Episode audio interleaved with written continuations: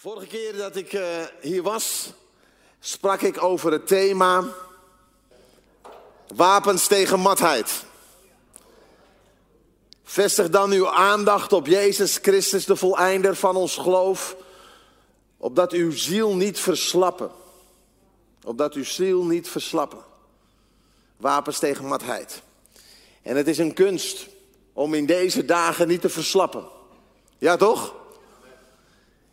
Ik weet niet hoe het met u is, maar ik, ik vind dat een, eh, een uitdaging in deze periode. Om niet te, verslappen. En deze morgen wil ik uh, een ieder uitdagen en bij een ieder hoort ook mijzelf.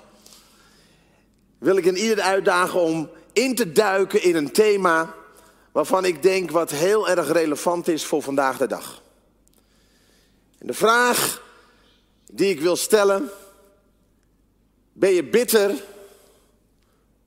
of word je beter? Ben je bitter of word je beter? En dat klinkt simpel, maar ik ga je meenemen dat het soms best nog wel een uitdaging is. Bitter of beter. Ik had een vriend uh, in Amsterdam, Diemen Zuid.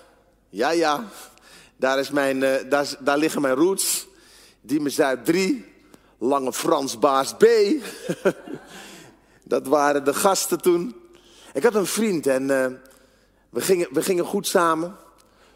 Totdat er op een gegeven moment een fitty kwam, een, een, een, een, een gevecht. En uh, er ontstond wrijving tussen ons allebei. Ik weet niet meer of we letterlijk een gevecht hadden, maar er ontstond afstand. Er, ontstond verwijdering. En ik weet nog, ik, uh, ik was toen een jaar of 13, 14. En ik kwam tot geloof in, uh, in Maranatha en ik, uh, ik wou me laten dopen. En zoals jullie dat waarschijnlijk ook kennen, dan als je gaat laten dopen, dan ga je jezelf de vraag stellen: moet ik nog dingen goed maken? Want ik wil, ik wil het oude afleggen. Moet ik nog met bepaalde dingen kappen? En direct kwam deze gast naar boven. Dat ik naar hem toe moest gaan. En, uh, en ik vond het best wel spannend. Want ik, ik kwam erachter dat er toch wel iets was binnengeslopen in mijn hart. Er was wat ergernis binnengeslopen naar deze gast. Ik vond hem wel een beetje irritant. En daarom hadden we ook dat gevecht. Maar eigenlijk dacht ik van, nou ja, oké, laat maar eens goed. Totdat ik me ging laten dopen. En ik voelde, ik moet het in orde maken met, met hem. En ik weet niet of, of jullie het wel eens hebben gehad. Ongetwijfeld dat je het in orde moet maken met iemand. Ja, toch? Even handen. Heb je het wel eens in orde moeten maken met iemand? Oké, heel eerlijk, goed zo. Misschien moet je het wel in orde maken met mij nog. Nee, nee, nee. Nee, maar ik, dat, dat, gevoel dat je het in orde moet maken. En dat, dat, dat begint dan en het wordt een beetje. Het is best wel spannend, toch? En, en ik, ik, ik, weet nog, want ik liep altijd voorbij zijn huis. En voor, voorheen ging ik gewoon naar binnen, weet je wel. Maar, maar, maar nu, nu liep ik langs en ik wist van, oké, ik, ik moet het in orde maken. En ik belde aan en... Nou, dat momentje, eerlijk gezegd, van, van, van hier naar, naar aanbellen... Ja, toch. Die hartslagmeter hier in je nek gaat helemaal tekeer. En, en, en ik, ik, ik belde aan. En hij deed open. Ik vergeet nooit meer. Hij deed open. Hé, hey, Karim, man, hoe gaat het met je? Goed je te zien. En ik, hij komt binnen, leuk man, dat je er bent, dit en dat. En ik zeg, ja, hey, ja ik, ik, ik wil toch zeggen dat ik het graag in orde wil maken van... Helemaal goed man, helemaal goed, geen probleem. Maar kom binnen, kom binnen. Hé, hey, iets zat in mijn hart. Maar omdat ik de stap zette om het in orde te maken, werd ik niet bitter, maar werd ik beter. En soms is het maar een kleine handeling, maar het effect is immens. Hallo. Want weet je, zou ik het niet doen, dit is for real, zou ik vandaag de dag ergens er nog steeds mee lopen. Ergens zou het wortel hebben geschoten in mijn hart. En zou ik er nog steeds last van hebben. Deze boodschap is eigenlijk ontstaan vanuit de periode waarin we nu zitten. Want op een gegeven moment merkte ik dat ik me begon te irriteren gewoon aan de situatie waarin we zitten. Ik moest thuiswerken, ik moet thuiswerken al een tijd en ik werk met jongeren. En man, ik, ik moet eigenlijk die jongeren dichtbij hebben. Ik vind dat altijd fantastisch om samen met hun op te trekken. Maar dat kan nu niet. En dat kan al ruim een jaar niet. En voor iemand, nou ja, jullie kennen me een beetje. Alleen dit is al een uitdaging, hè? Alleen dit is al een uitdaging voor mij. Maar ik begon, ik begon te merken bij mezelf dat ik me begon te irriteren aan de situatie. En dat ergernis in mijn hart binnensloop. En dat ik gewoon baalde. En voordat ik het weet, begon dat balen echt een plek te krijgen in mijn hart. En weet je, het begon allerlei dingen te roven. Het begon vreugde te roven, het begon blijdschap, eh, gewoon zin in je. Het begon te roven. En ik merkte dat bitterheid zijn weg begon te vinden in mijn hart. En ik merkte dat het me begon te bepalen. En op een gegeven moment dacht ik, Karim, ik wil dit gewoon niet meer. Ik wil niet bitter worden. Ik wil van deze situatie beter worden. Ik wil leren hiervan. En niet als een of andere vage slogan, die we dan een beetje, ja, ja, het klinkt lekker, weet je wel, bitter of beter. Uh. predikers doen altijd een beetje tof met hun titels en zo, weet je wel. Maar, maar echt, ik, ik meen dit serieus, lieve mensen. Echt een diepe overtuiging, maar ook gewoon een frustratie in mijn hart. Ik wil dit niet. Ik wil niet bitter worden. Want ik merk wat het met me doet. Ik wil het gewoon niet meer.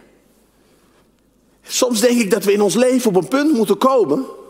Dat we echt van diep van binnenuit zeggen: Ik wil dit niet. Ik, ik wil dit niet. Dus toen ontstond deze boodschap. Bitter.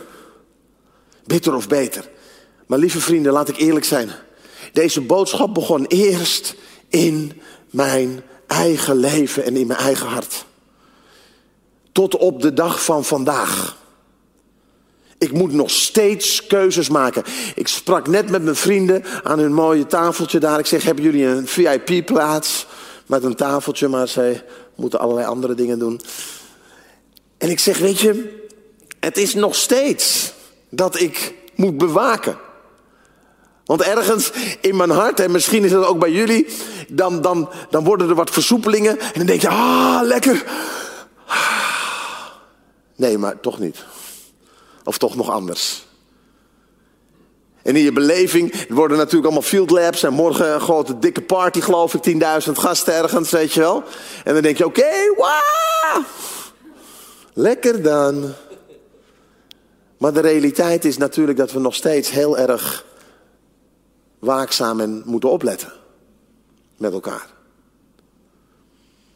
Dus we moeten hiermee blijven dealen in ons hart. Bitter of beter. Vandaag de dag nog steeds. Maar wat, wat doet dat dan? Bitterheid. Ik zeg net al, bitterheid begint met ergernis. We ergeren ons aan iets wat een ander doet of zegt.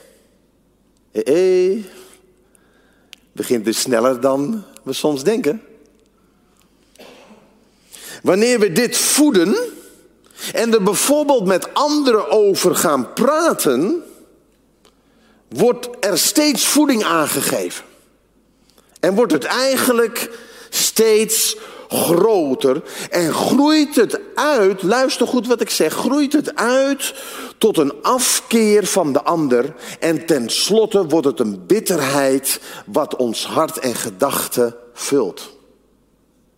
Ik heb ontdekt in het leven, en misschien u met mij, dat, dat uiteindelijk grote mentale issues vaak klein beginnen. Vaak klein beginnen. Vaak beginnen, zoals ik hier zeg, je, je ergert je aan iets of aan iemand. Heb je gehoord? Wat dan?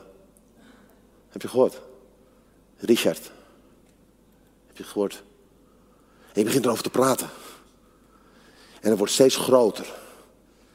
Maar het is toxic, het is vergif. En voor je het weet, komt er bitterheid in je hart.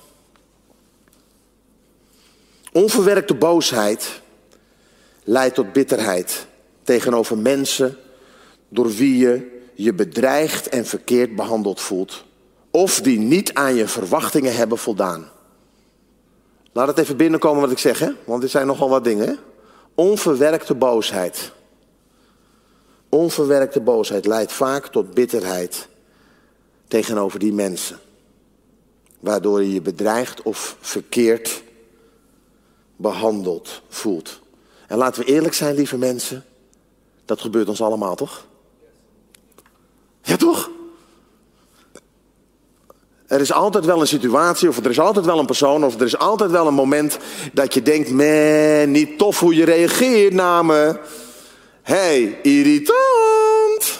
Je weet zelf, ja toch? Of een collega, op op het werk, of gewoon. Er is altijd wel een situatie waarvan je denkt: sang, niet tof man. Alleen wat doe je dan? Wat doe je dan? En dat, dat is de clue van deze boodschap. Wat doe je dan? Bitterheid verschaft voortdurend voedsel aan negatieve gedachten, woorden of daden ten opzichte van de mensen waarover je verbitterd bent. Dus die bitterheid verschaft weer voedsel om je nog bitter, dur, dur, dur, dur te voelen. Op een of andere manier. En ongetwijfeld, nou ja, ik, je kent het wel misschien wel of misschien ook niet. Maar als, als je iets hebt tegen iemand, of je voelt je niet goed behandeld door iemand, of er is ergernis in je hart naar iemand. En je komt iemand tegen, of bijvoorbeeld in een zaal, want ook dit gebeurt in een kerk namelijk. Hè? En iemand komt, zie je wel? Zie je wel? Hij kijkt geen eens. Hij kijkt geen eens. Zie je wel? Zie je wel? Hij moet me niet. En het begint te groeien. En die ergernis begint te groeien. En voor je, voor je het weet, groeit het uit tot iets groots. Het is als een plant. Dat begint met het zaad van ergernis. Daarna groeit de plant van afkeer en brengt tenslotte de vrucht van bitterheid voort. Een zaad van ergernis. De plant groeit van afkeer en brengt uiteindelijk bitterheid voort. Waarom zoom ik hier zo op in? Omdat ik het belangrijk vind voor mezelf en voor ons met elkaar om te ontdekken wat, wat is het nou precies? En hoe dichtbij ligt het nou eigenlijk? En hoe moeten we dus ons hart daarvoor bewaken? Nelson Mandela, toen hij in de gevangenis zat en na 27 jaar vrij werd gelaten, zei hij het volgende. Toen ik de deur uitliep naar de poort die naar mijn vrijheid leidde, wist ik dat als ik de bitterheid en haat die ik had, niet daarachter zou laten, ik voor altijd in de gevangenis zou zitten. Hij begreep dat de toekomstige samenleving in het land niet op een wit bittere wortel kon gebouwd worden, maar alleen op vergeving en verzoening. Hij wist, ik moet bitterheid achterlaten. Ik wist, ik moet naar die gast toe om het in orde te maken. Want anders ontstaat er bitterheid in mijn hart. En ik wil niet mijn leven bouwen op bitterheid. Er is hoop.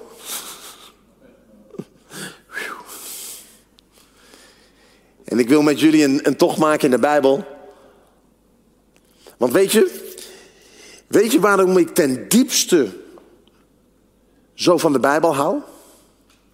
Omdat ik de Bijbel een boek vind waar verhalen in staan die dichtbij zijn.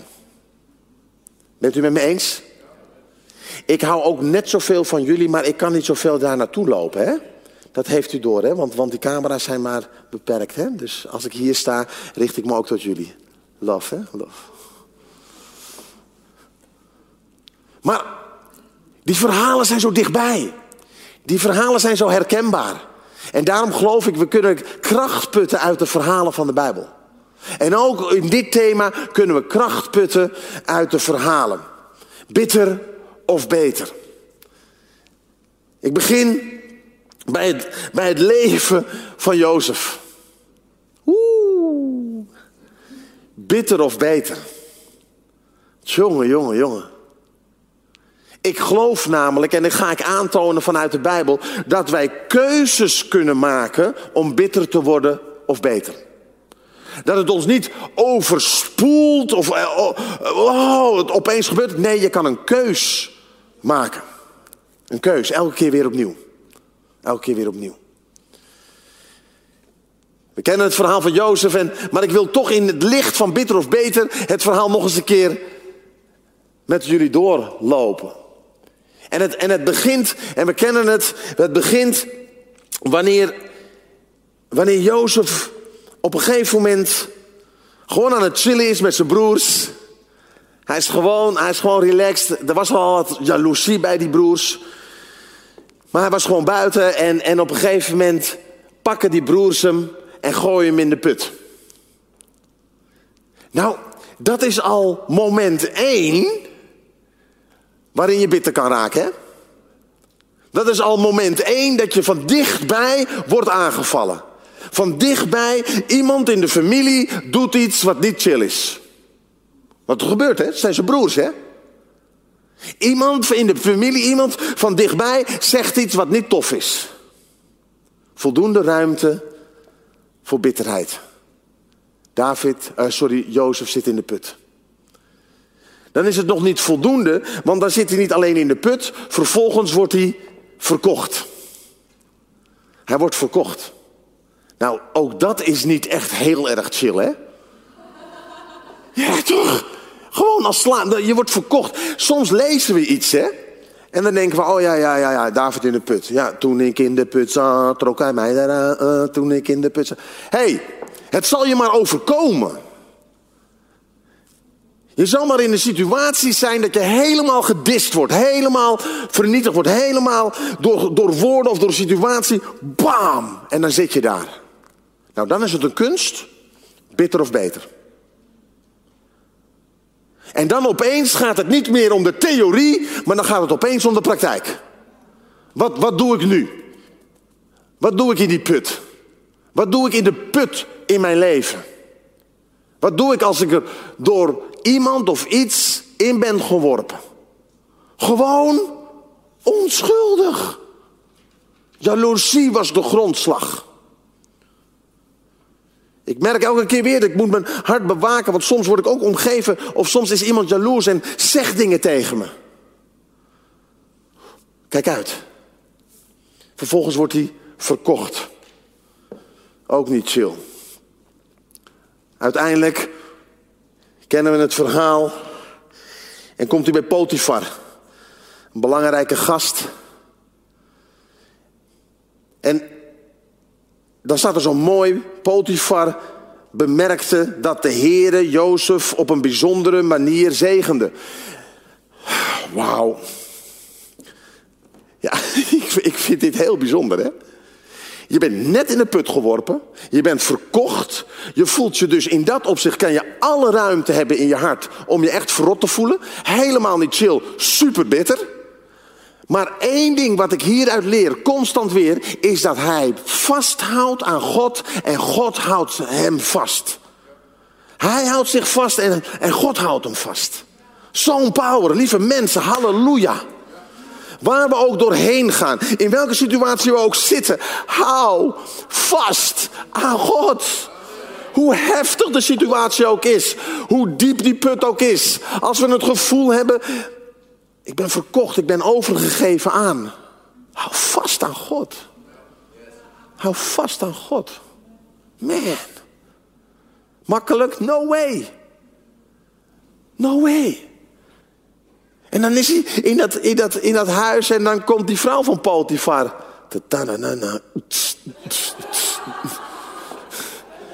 Ja toch, lees de Bijbel goed man.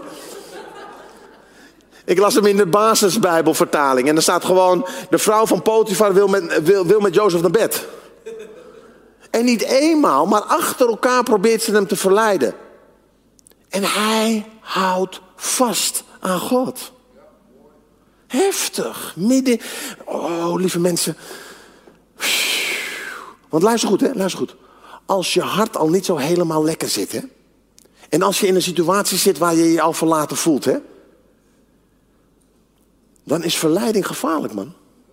Want voor je het weet, val je voor verleiding.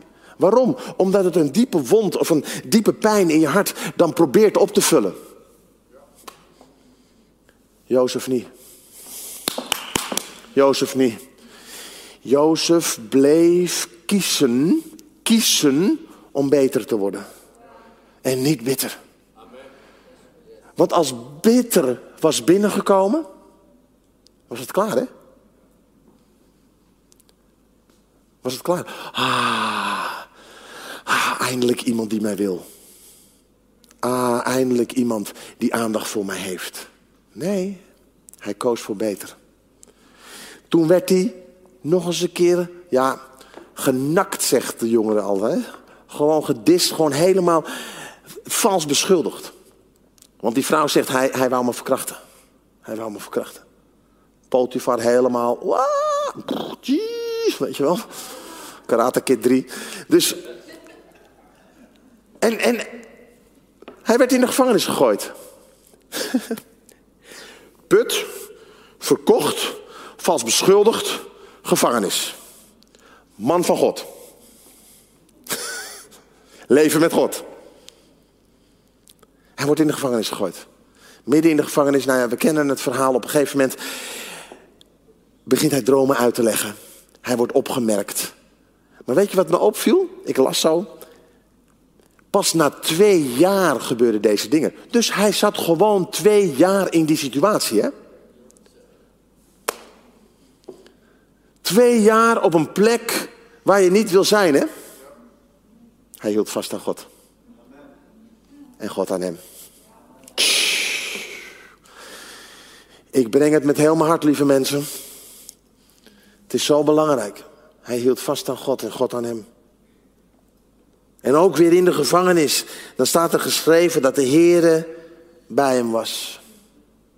Nou ja, om een lang verhaal kort te maken, uiteindelijk krijgt hij een fantastische positie. Hij begint de dromen uit te leggen. God verhoogt hem.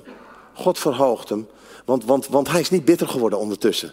Hij is, hij is beter geworden. En uiteindelijk, uiteindelijk, en ik geloof daarin, uiteindelijk is zijn situatie dus ook beter geworden. Maar niet zomaar. Het was niet, oh, oh, ja, ken Jezus, alles is goed. Halleluja, midden overwinnaar. Hé, hey, door alles heen.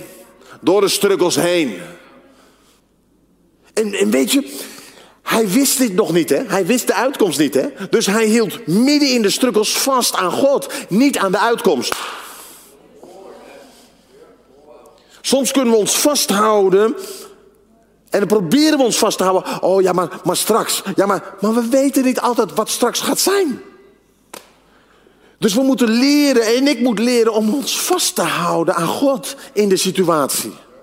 Want dat is het enige wat stabiel is. Enige wat stabiel is. En of God nou verhoogt ja of nee, in essentie maakt dat niet uit. Want beter worden wil niet alleen maar zeggen beter worden dan mijn situatie. Nee, van binnenuit word ik beter. Mentaal word ik beter. Geestelijk word ik beter. En het zal altijd effect hebben op mijn omgeving. Maar dat wil niet zeggen, luister goed wat ik zeg, dat wil niet zeggen dat de omgeving altijd verandert. Hij zat twee jaar midden in de gevangenis. Uiteindelijk wordt hij verhoogd, is hij onderkoning. Super, super, super wat er dan gebeurt. Maar lieve vrienden, ik wil, ik wil dit lezen met jullie.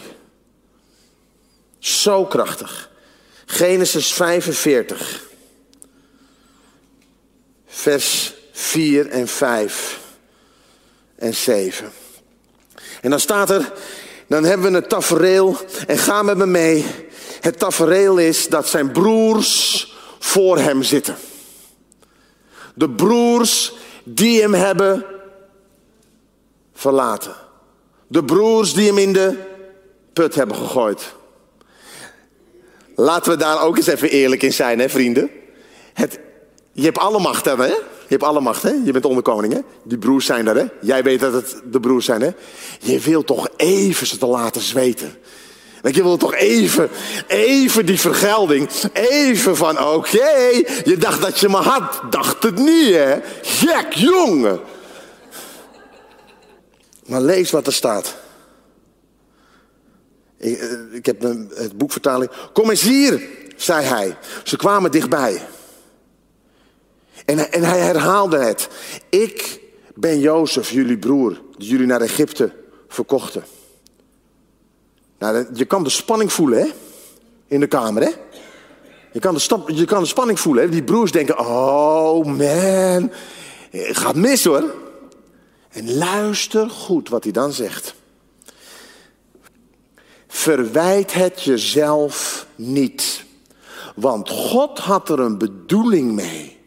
Hij stuurde mij vooruit zodat ik jullie levens kon redden. Vervolgens staat er, God heeft mij hierheen gestuurd om jullie en jullie gezinnen in leven te houden, zodat jullie kunnen uitgroeien tot een groot volk. Dit is het bewijs dat hij beter is geworden. Bent u met me? Dit is het bewijs. Want, want op dat moment kon hij net zo goed zeggen, het is klaar. Nee, want ondertussen is hij beter geworden. Hij heeft vastgehouden. Was het, was het makkelijk? no way. Maar hij koos. Ik, ik, ik word beter. En hij kon zelfs zien, deze situatie was nodig. Was nodig, zodat ik nu hier ben en voor jullie kan zorgen. En dan gaat hij ook nog een stap verder. En hij zegt, weet je, ik, ik, ik zorg niet alleen voor jullie. Ik zorg dat jullie het goed hebben. Jullie gezinnen het goed hebben. Wauw. En vervolgens, als we dan kijken op een gegeven moment, aan het einde van het, van het leven van uh, um, de vader, werden de broers een beetje zenuwachtig. Maar dan staat er weer het volgende. Jozef gaf als antwoord: Jullie hoeven toch niet bang te zijn voor mij. Ben ik soms God? Dat ik jullie kan veroordelen en bestraffen? Ik geloof dat God jullie slechte bedoelingen heeft omgebogen tot iets goeds. Lieve vrienden, wauw. De Engelse vertaling staat: That what meant for harm, God used for good. Laat dit eens even doordringen. Het betekent dus dat de dingen die ons overkomen, vanuit slechte bedoelingen soms ook, God kan omdraaien en ten goede kan keren. Absoluut toch? Ik heb, ik heb hierover nagedacht en ik dacht, wat, wat betekent dat nou precies? Satan probeert, zijn, zijn enige doel is ons te vernietigen, te roven en te stelen, toch? Oké. Dus Satan probeert iets op ons pad te brengen. Door ons leven, door situaties wat ons probeert te destroyen, te vernietigen. Bijvoorbeeld ehm, door, door situaties in ons leven die ons heel veel pijn hebben gedaan, heel veel verdriet hebben gedaan. En dan probeert hij ons kapot te maken daardoor.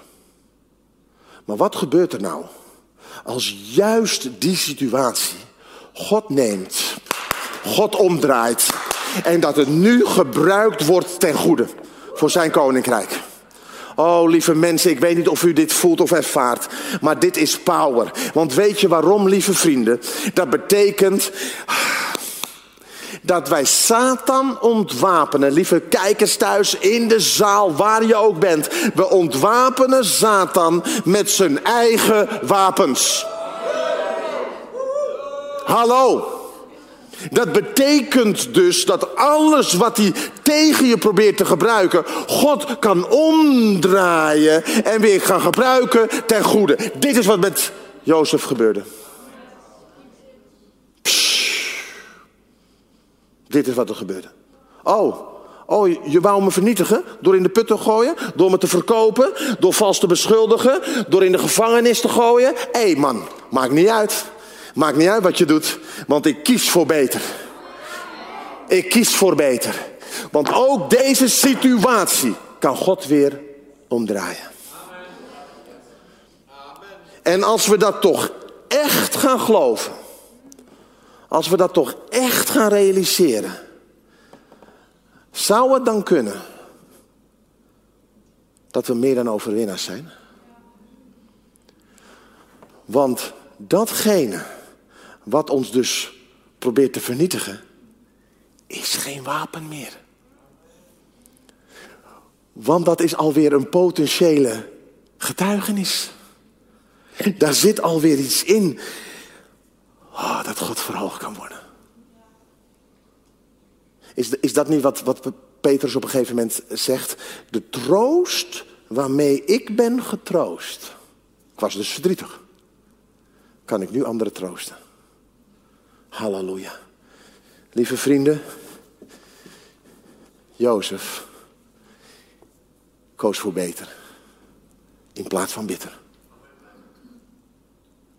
Hij had voldoende reden, reden, gewoon reden, gewoon argumentatie om te kiezen voor beter, uh, om, om te kiezen voor bitter. Maar hij koos beter. Prijs God. Bent u met me? Dit was pas voorbeeld 1. Ja, man, man, man, man, man, man, neem even de tijd. Nu we er toch zijn. Ik zal het doen. David. Bitter of beter? Bitter of beter? Bij David begon het al van jongs af aan, hè? Hij was gewoon aan het chillen met de schapen en gewoon relaxed. Hij was aan het doen wat hij aan het doen moest.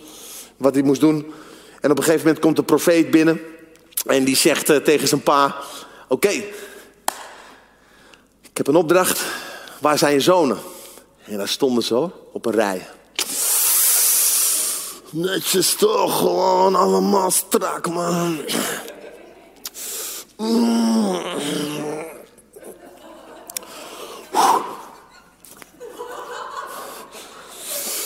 Zo'n hele rij.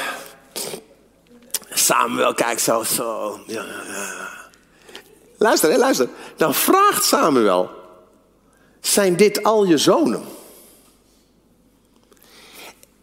Ja, ja, ik heb er nog één. Maar ja, die is, die is niet hier, die is bij de schapen. Niet tof. Niet tof. Voldoende, voldoende om bitter te worden. Mijn pa houdt niet van me. Hij ziet me niet. Op een cruciaal moment, op een zeer belangrijk moment, roept hij mij niet uit zichzelf. Niet tof. We kunnen soms situaties meemaken die niet tof zijn. Waar wij niet geroepen worden wanneer we zouden geroepen moeten worden. Het is een klein beetje gevoelig in mijn hart want ik werd altijd als laatste gekozen bij voetbal. Jullie hebben Karim, dan hebben wij uh, doelkeus. maar voel niet lekker. Maar laat staan dat je pa je niet kiest. Niet tof. Hij kon kiezen.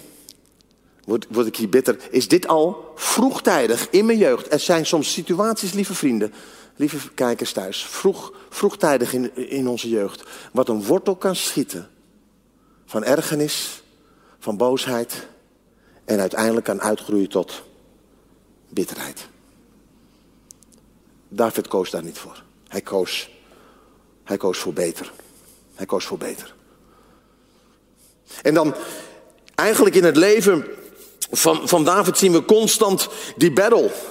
Want op een gegeven moment komt hij op het, op het, op het terrein waar, waar, waar Goliath is. En als je daar ook weer kijkt van bitter naar beter, dan zien we dat hij gewoon aankomt en dan is hij aan het zoeken naar, wat gebeurt hier. En hij, hij krijgt me toch een aanval van zijn broer, jongen. Niet normaal. Want hij kwam dus gewoon brood brengen, hè?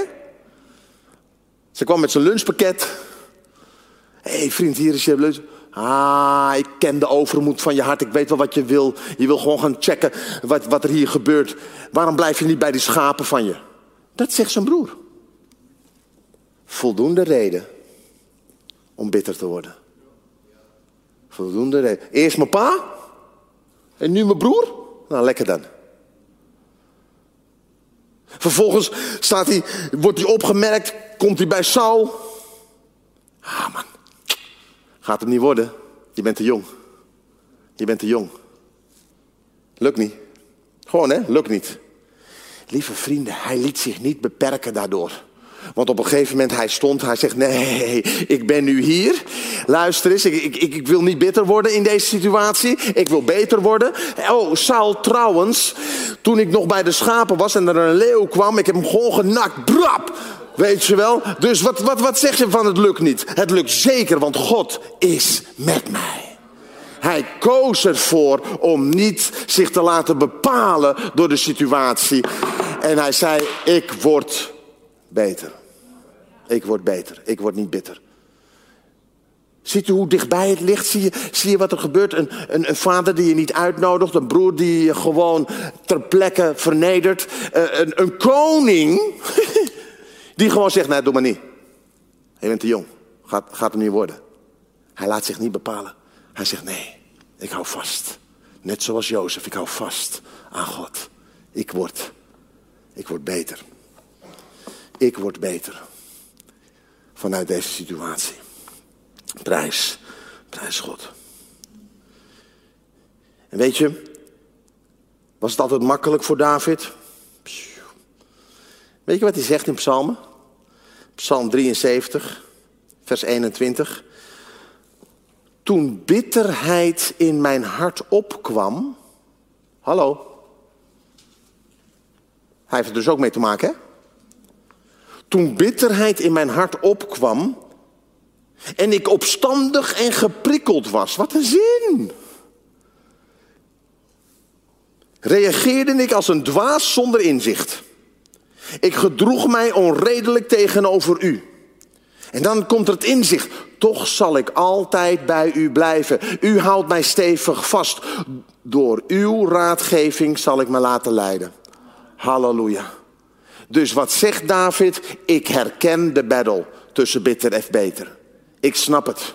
Want het kwam op in mij. Nou, dit is een man van God, hè? Man naar Gods hart. Dat zegt de Bijbel. Dus lieve mensen, als het bij u opkomt, als het bij mij opkomt, kunnen we een hand vasthouden aan David.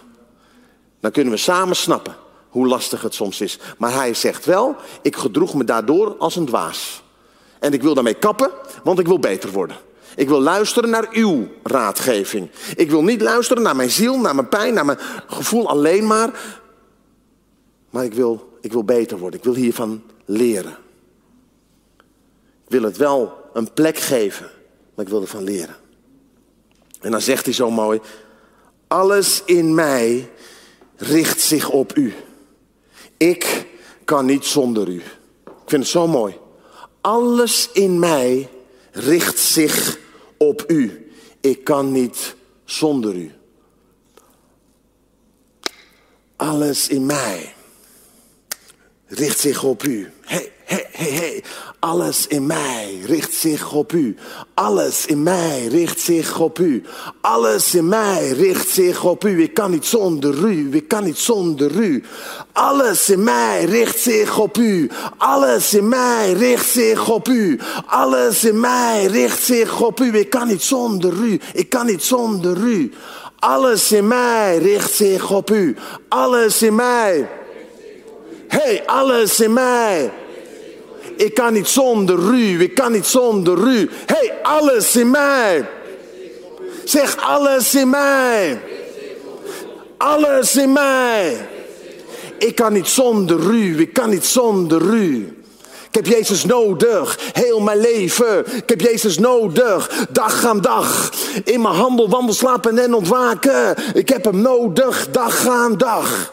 Ik heb Jezus nodig, heel mijn leven. Ik heb Jezus nodig, dag aan dag. In mijn handel, slapen, wandelen en ontwaken. Ik heb hem nodig, dag aan dag. Ja toch? Want alles in mij richt zich op u. Alles in mij richt zich op u. Alles in mij richt zich op u. Ik heb u nodig. Ik heb u nodig. Peace out. Dat is wat David zei. En weet je vrienden, dat is wat wij moeten zeggen. Oprecht met heel ons hart. Alles in mij richt zich op u. Alles in mij richt zich op. Waarom? Omdat ik beter wil worden en niet bitter. En daarom moet ik me echt op hem richten. Want anders lukt het me niet goed. Ik heb een tijd gehad dat het me niet zo goed liep, lukte. Want ik was niet meer gericht. Ik was niet meer gericht. Ik, ik, ik werd gericht door de omstandigheden. Ik was gericht op het journaal. Ik was gericht op de beperkingen. Ik was gericht. Ik was gericht op wat allemaal niet kon. En net zoals David, ik begon me dwaas te gedragen. Maar jongen, jongen, alles in mij richt zich op u. Ik heb u nodig. Ik heb u nodig. David koos voor beter. Als laatste. Bitter of beter, Paulus en Silas. Bitter of beter, Paulus en Silas. Ze werden in de gevangenis gegooid. Lieve mensen, ik, ik heb het nog eens even goed gelezen. Hè? En dan, dan staat er gewoon dat zij, dat zij in de stad waren en God begon te werken door hen heen. En er werd, er werd iemand bevrijd van een waarzeggende geest. En, en, en degene van, van, van wie die persoon was, dat was een de slavin, die zei van deze gasten zijn niet goed bezig. En dan staat er in de Bijbel, het hele volk keerde zich als één man tegen Paulus en Silas. En dan stond er, ze werden geslagen met stokken. Ook weer zoiets wat we even snel lezen, hè? Zal je maar. je hebt net een vette dienst achter de rug. Of net een evangelisatiecampagne in de stad. En vervolgens je denkt van, ah, mensen zijn blij man, iemand is, is bevrijd. No way. Mensen pakken stokken en rammen je gewoon in elkaar. Hè? Dat is de situatie van Paulus en Silas. Dan worden ze in het diepste kerker gegooid. Diepste gevangenis. En dan staat er het volgende. Voor alle zekerheid, handelingen 16, 23. Daar begint het hele verhaal. Voor alle zekerheid slaat hij hun voeten in het blok. Rond middernacht waren Paulus en Silas aan het klagen. Rond middernacht waren Paulus en Silas de situatie aan het analyseren. Waren ze met elkaar aan het overdenken wat de volgende stap zou moeten zijn in het zeven van hè, het schrift dat ze net hadden geschreven en opgesteld. Rond middernacht waren Paulus en Silas aan het bidden. Aan het bidden. Zij zongen lofliederen voor God. Ja, ik, ik weet niet hoe het met u is hoor, maar moet even, even nagaan hè. Bloed overal, hè? Gebroken ribben, hè? Stokslagen is niet. Bam, bam, bam. Kapot. Je bent kapot. Je bent kapot. Je bent in een situatie, lieve vrienden, waar je niet wil zijn. Je bent in een omgeving waar je niet wil zijn. Je hebt er zelf niet voor gekozen. Ze hadden er niet voor gekozen. Wij kunnen soms in ons leven ergens zijn waar we niet willen zijn. We kunnen soms in een periode zijn waar we niet willen zijn. We kunnen soms geslagen zijn door het leven. We kunnen soms onder de blauwe plekken zitten. Kapot geslagen. Door mensen, door woorden, door situaties. Dat was het waar zij middenin zaten. Wat deden ze? Ze begonnen te zingen. Dat is power, hoor, vrienden. Dat is beter. Dat is niet bitter. Ben je met me? Dat is beter. God, you're so good. God, you're so good. God, you're so good. You're so good to me. God, you're so good. Midden in de. God, you're so... Maar ik heb pijn, Heer, ik heb pijn. God, you're so good. You're so good to me.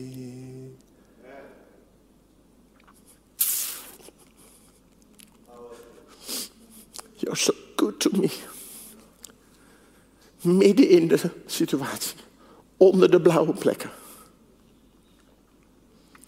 Niets in hun situatie maakte dat ze eigenlijk een reden hadden om te zingen.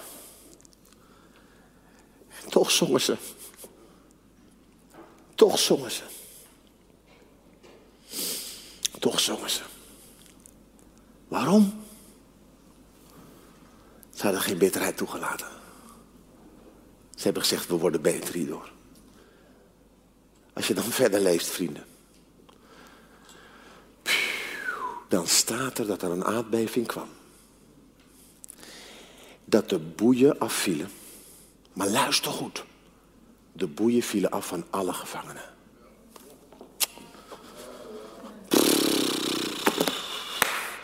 Kan het zomaar zijn dat jouw bevrijding ook de bevrijding is van de mensen om je heen.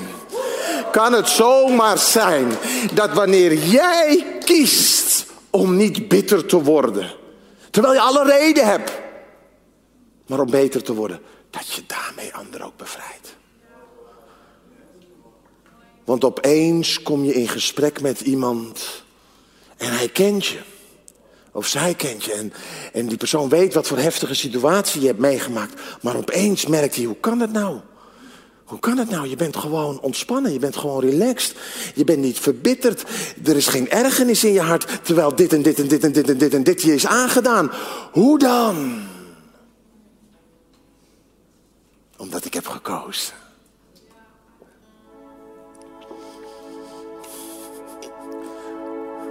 Omdat ik heb gekozen voor beter.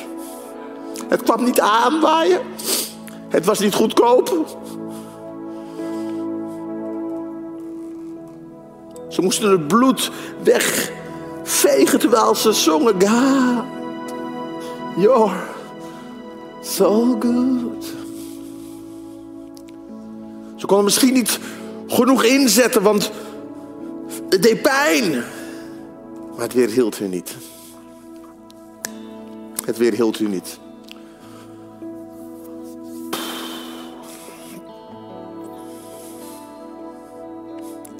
Jozef, hij koos voor beter. Hij koos voor beter. David, hij koos voor beter. Paulus en Silas, ze kozen voor beter. Wauw. Lieve vrienden, het gaat om vergeven en niet om vergelden. Het gaat om vergeven en niet om vergelden. Je kunt liefde tonen of haat. Luister goed. Wrok maakt je een wrak, maar vergeving maakt je vrij. Wrok, ergernis, haat maakt je een wrak. Vergeving maakt vrij. Het is wrok die je bitter maakt. En halleluja, het is vergeving die je beter maakt. Alle stories die ik heb verteld zijn gedompeld in vergeving. Jozef was gedompeld in vergeving. David was gedompeld in vergeving. Paulus en Silas waren gedompeld in vergeving. Als je het verhaal, lees het nog eens eventjes thuis door. Bizar wat er nog allemaal gebeurt in die, in die gevangenis. Super. Maar waarom? Hun hart was vol vergeving. En daardoor beter. Ik eindig met het volgende. Efeze zegt gewoon heel duidelijk. Efeze 4, vers 31. Doe alle bitterheid, boosheid en haat weg. Stop met schelden en vloeken.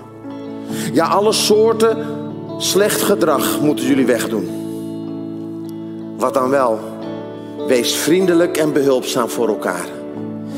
Vergeef elkaar, zoals Christus jullie vergeven heeft. Wauw.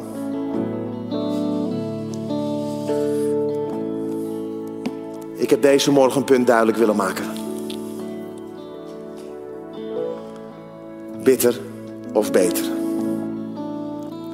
Aan ons de keus.